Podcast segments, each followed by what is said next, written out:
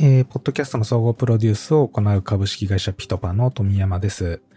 この番組では、企業がブランディングや採用などを目的として運営するポッドキャスト番組、オウンドポッドキャストの作り方について話す番組です。今日はですね、まあ、ポッドキャストを YouTube でも展開するかどうかみたいなところの話と、あとはですね、YouTube に展開するときに使えるすごい便利なアプリを見つけたので、その詳細をお話しできればなと思ってます。オウンドポッドキャストインタビュー。まずですね、YouTube の最近のポッドキャストに関する動向なんですけれども、ポッドキャストのタブみたいなのがですね、YouTube の管理画面に、えー、できておりまして、まあ、これあの、投稿者として、えー、YouTube の方にログインしていただくと、その中で、えっ、と、ポッドキャストっていうタブができているのが見えるかなと思います。で、まあ、Google、まあ、YouTube の発表にもよりますと、まあ、今後、えー、YouTube の中でも、ポッドキャスト、えー、力入れていくよっていうところは、えー、結構いろんなところで発表されていまして、まあ、一部のその、えー、YouTube の中の、えー、ポッドキャスト担当みたいなセクションの、えー、責任者の話によると、今年2023年の年末ぐらいには、ポッドキャストの RSS フィードを読み込む仕組みを対応するというような、これもですね、ちょっと噂レベルなので、どこまで信憑性があるのかとか、えー、時期的に本当にいつなのかっていうのは全く確たる情報っていうのはそんなに出ていないんですけれども、まあ、あるあのアメリカの調査とかによりますと、えー、実はポッドキャスト一番聞かれているプラットフォームどこかっていうと YouTube っていう、まあそういうデータもあったりしてですね、まあ、海外の方だと、まあポッドキャストを YouTube にも配信して YouTube で聞いてもらっているっていう人っていうのはかなり増えているらしいんですね。まあ、ただしですね、このあたり今どういう風にして YouTube にもアップしているかというとですね、まあ、ポッドキャストって、えー、音声ファイルを普通に作って、そのまま、えー、まあそのままアップするっていうような作業かと思うんですけれども、YouTube で配信しようとすると、この音声ファイルを、えー、まあ何かしらの絵をつけてですね、例えばアートワークとかを貼り付けてですね、まあ音声ファイルを動画化する。で、動画化したファイルを YouTube の方にアップするっていう作業が必要なんですけれども、まあなかなかやっぱここって手間ですよね。なので、えー、まあ、私たちもポッドキャスト結構作っていますが、まあ、YouTube にそれを作業してまでアップするかどうかっていうところが、まあ、変な話、二の足を踏んでいってですね、えー、やってなかったんですけれども、海外で、えー、すごい優秀なアプリをちょっと見つけたので紹介したいなと思います。まあ、そのアプリの名前なんですが、まあ、アプリっていうかサービスですね。まあ、基本はその無料で使えるんですけれども、まあ、本数を、えー、たくさん上げようとすると、ちょっと月額の費用がかかってくるという、まあ、そういうサービスですね。えー、名前をヘッドライナーっていうふうに言うんですけれども、これなんで見つけたかっていうと、まあ、海外のポッドキャストの制作会社がよく使っているアプリランキングみたいなところで1位に輝いてたっていう商品で、このサービスのことを知ったんですけれども、ごめんなさい、そのランキングの、えー、ソース、ちょっと探したんですけれども、えー、ちょっと見つからなくてですね、えー、信憑性がないなっていうところはあるんですが、まあ、このヘッドライナー、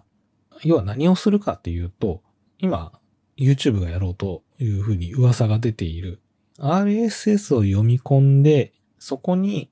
まあ、それっぽいいい動画をつけて、えー、YouTube の方にアップしてくれるという、そういうサービスですね。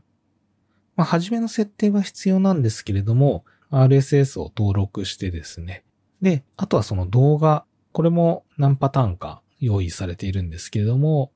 動画の波形みたいな、こう動く波形、声の大きさに合わせて動く波形の動画みたいなのがこう結構何パターンも用意されていて、えー、そこに色とか大きさとか配置とかっていうのをまあ自由にカスタマイズできるというようなテンプレートが用意されているので、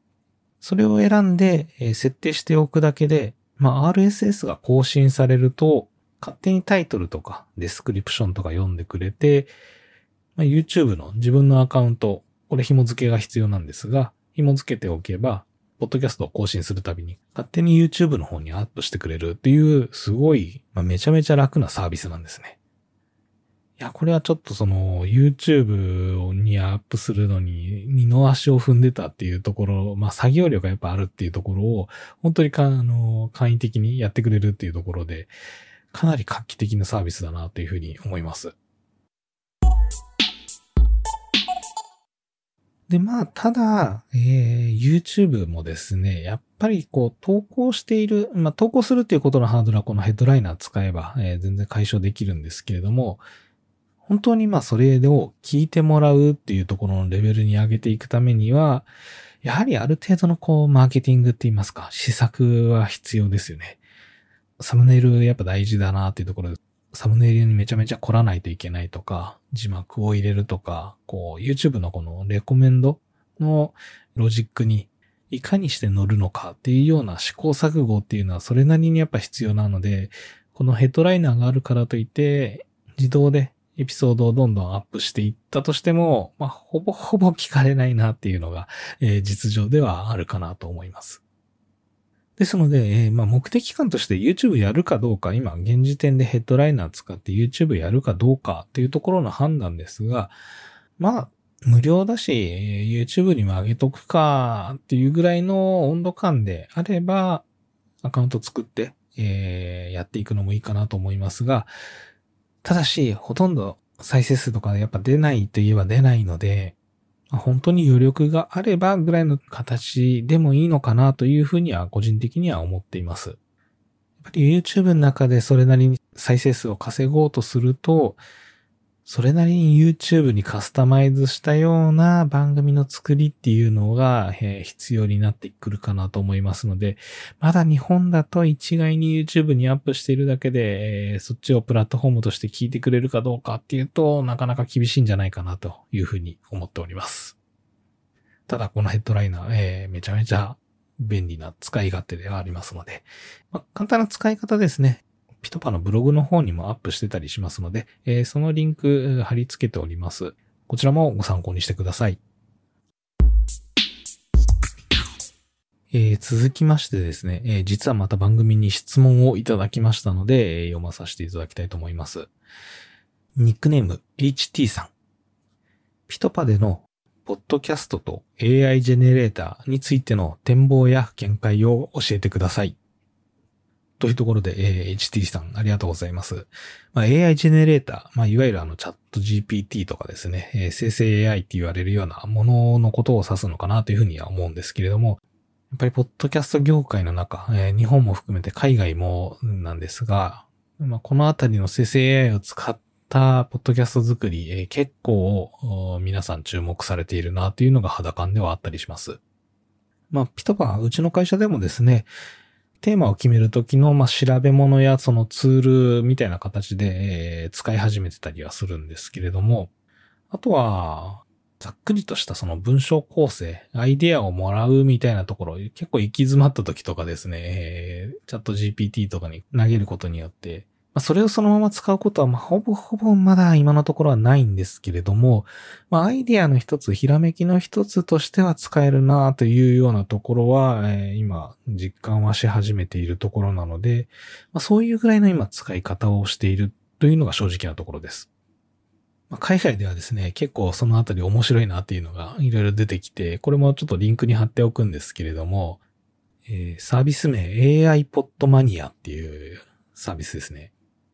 これ何かっていうと、テーマを、まあ、一言二言でフォームに入力すると、それに沿ったポッドキャスト番組ができると。裏側でやってることはそのテーマについての構成をですね、AI の方で、チャット GPT のとかの方で、えー、作って文章化して、その文章化されたものを、今度は別の、えー、音声読み上げ、音声読み上げ AI サービスに読ませて、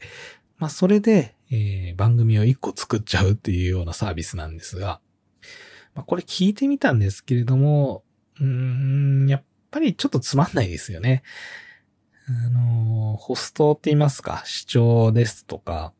意見みたいなものっていうのがそんなに反映されてない、ある程度事実を淡々と述べるみたいなところっていうのがあるので、まあ、このホストの考えをこう入れたりとか、熱を入れるみたいな、えー、そういうところですよね。間の取り方とか、うん、この辺が AI にとって変わるのは、まあ、だいぶ先になるんじゃないかなというようには思っています。なんか別のデータですと、あの、ジョー・ローガンの AI パクリ番組みたいなのが出たらしいんですけれども、初回はめちゃめちゃ聞かれてるけど、2回目以降はほとんど聞かれてないらしくて、やっぱりその、面白さっていうところですね。生の人間が自分の頭で考えて喋るっていうところの面白さ。この辺は、まだまだ AI にとって変わるのは難しいかなというふうに思ってます。なので、まあ、まとめますと、展望とか見解で言うと、ある程度その構成アイデアを出したりとか、えー、言い回しの表現みたいなもの、こちらを思いつくアイデア出しとして、えー、今のところ AI ジェネレーターの方は使っているというところですが、まだまだそれをまるっと番組の方に使うっていうのはもっと先なのかなっていうところが、えー、今の見解かなというふうに思っております。HT さん、質問いただきありがとうございました。今回のこんな形でですね、あの、全然気軽な質問で構いませんので、ポッドキャスト番組作りに関する質問やリクエストがありましたら、番組内で回答していきたいなと思ってますので、概要欄にある質問投稿用のリンクからお気軽にご連絡ください。それではエンディングです。この番組は企業がブランディングや採用などを目的として運営するポッドキャスト番組オウンドポッドキャストの作り方について話す番組です。まあ、今日の内容とかですね、えー、有益な情報だなともし思っていただければ、番組の評価ですとか、えー、フォロー、それぞれのアプリでよろしくお願いいたします。この辺いただけるとですね、本当にその番組更新の励みになったり、えー、しますので、ぜひお願いいたします。最後に、えー、宣伝にはなりますが、ピトパではブランディングやマーケティング、採用などを目的としたポッドキャスト番組の制作支援を行っております。こちらもお気軽にご連絡ください。同じこの番組概要欄のフォームからでも大丈夫ですし、えー、ピタパのホームページからお問い合わせいただく形でも問題ございません。よろしくお願いいたします。それではまた次回。今日も最後まで聴いていただきありがとうございました。